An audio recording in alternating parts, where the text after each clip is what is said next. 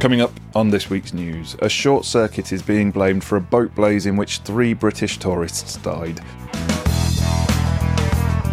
Meanwhile, an electrician appears to hold the clue to the mysterious cause of another deadly fire some 40 years ago. And concern mounts over the growing dangers of a fault called a neutral current diversion. Welcome to Electrical News Weekly, whether you're listening in the van, on site, or down at the wholesale counter. I'm Joe Robinson, and I've been through the best of the electrical industry news to save you the trouble.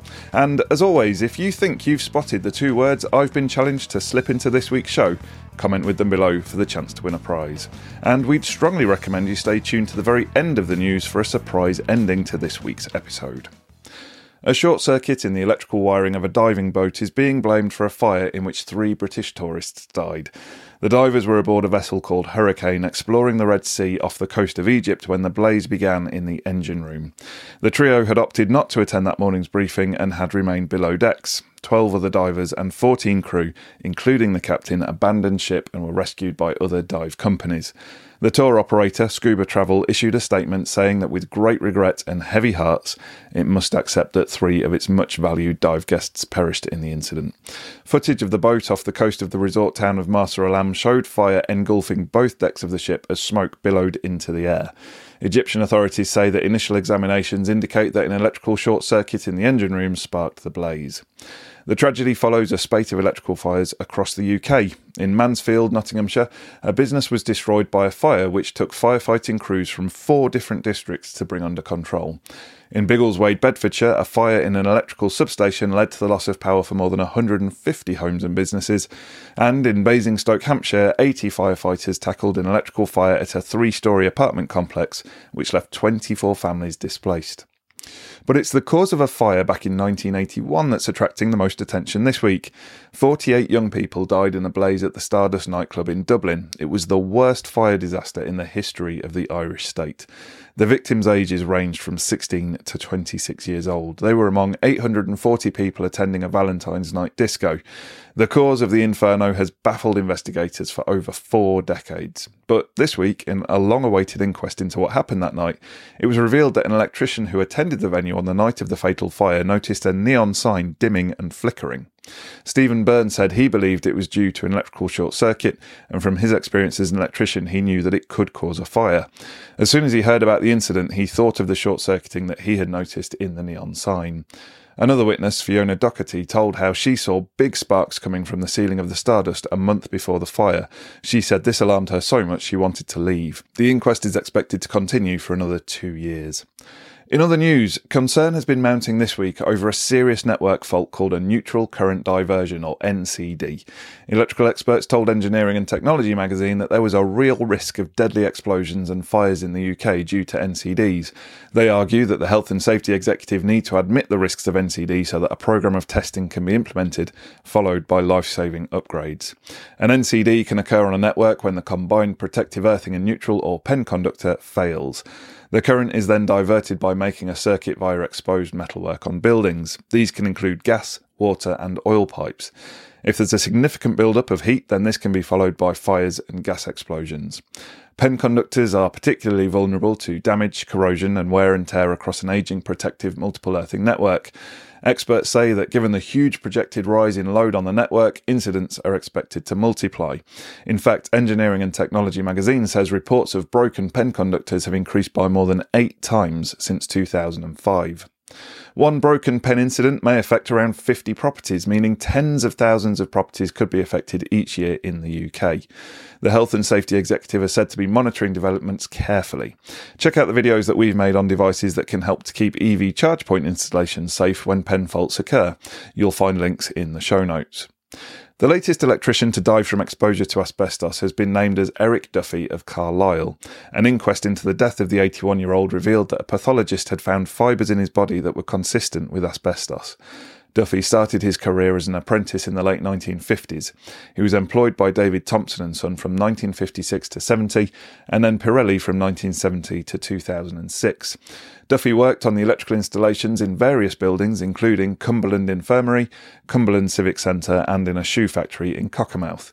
He never wore PPE or a mask.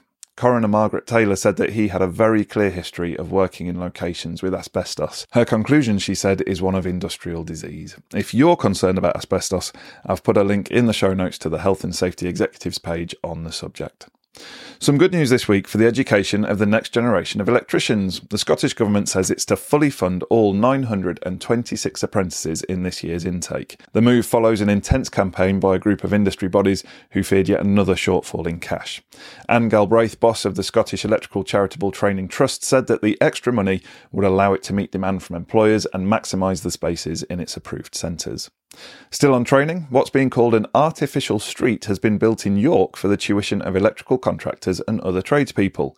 The life size set includes houses, apartments, and a cafe, but it's been specifically designed for educational purposes. Training company Develop says its street can be used to teach people cable avoidance, street lighting installation, and maintenance and confined spaces entry. Hopefully, they'll also teach you what to do with the dead woodlouse you always seem to find in streetlights. In product news this week, there are three iPads and 95 EZ365 socket testers up for grabs in a special competition to celebrate Martindale's anniversary. The company has been going for a whopping 95 years. To enter, answer three easy questions on the firm's website by the end of June. Full terms and conditions are there too. The closing date is the end of June. Again, I've popped the link into the show notes. Teledyne FLIR has announced a revamp of its DM285 electrical inspection multimeter. The DM286 still uses infrared measurement to identify problems without making contact, but now cool technology mixes the infrared imaging with visible light details, so you can see, say, hot switchgear actually glowing red, for instance, augmented reality for ACBs, if you like. Without wishing to resort to flimflam, we reckon this is truly a multimeter from the future, and it scares us a little. We've put in a request for a sample to bench test, so watch this space. Now, if I had a Venn diagram of people who like Formula One and people who like power tools, would you be in the middle? If the answer is yes, then DeWalt has your perfect bit of kit. The company has just dropped the results of a collab with racing car maker McLaren. See, we can talk fashion talk. The limited edition collection includes McLaren Formula One branded hammer drill, impact driver twin kit, and pro backpack. The range is available exclusively at Screwfix. And finally, an electrician in eastern India who failed to supply an electrical connection to a shopkeeper found himself quite literally in a bit of a bind this week. The shopkeeper chained him up until he promised to do the work. Om Prakash was tied up by Ardash Gupta for two hours in the state of Jharkhand until the police arrived to cut him free. Now Prakash has assured the police and Gupta that he will do the work that he was paid for. The power of persuasion, eh?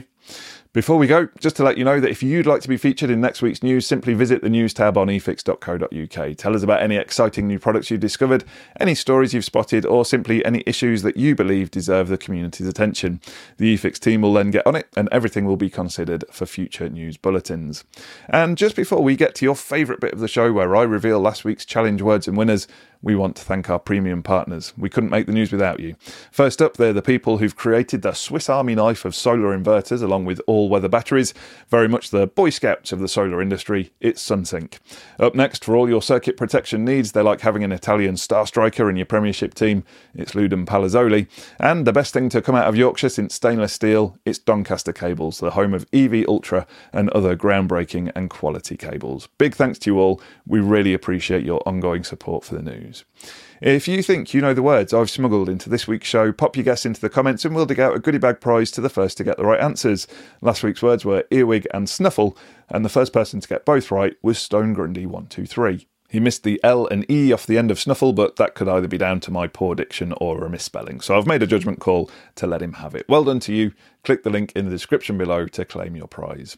Now, in a slight change to the end of the show, we're going to let the last word go to Aussie Sparky Wilman Electrical, who tagged us in his Instagram story with a quite frankly astonishing impression of myself. If you'd like to close out the news next week, why not do the same by tagging us on social media and we'll pick the one that we like the most. So here we go. Thanks for listening to this episode of Electrical News Weekly. Make sure you subscribe to receive the next update. Thanks for listening, and until next time, have a great week. Stay safe out there, and remember, there's no such thing as a torque calibrated arm. Eh? He fixed, brother.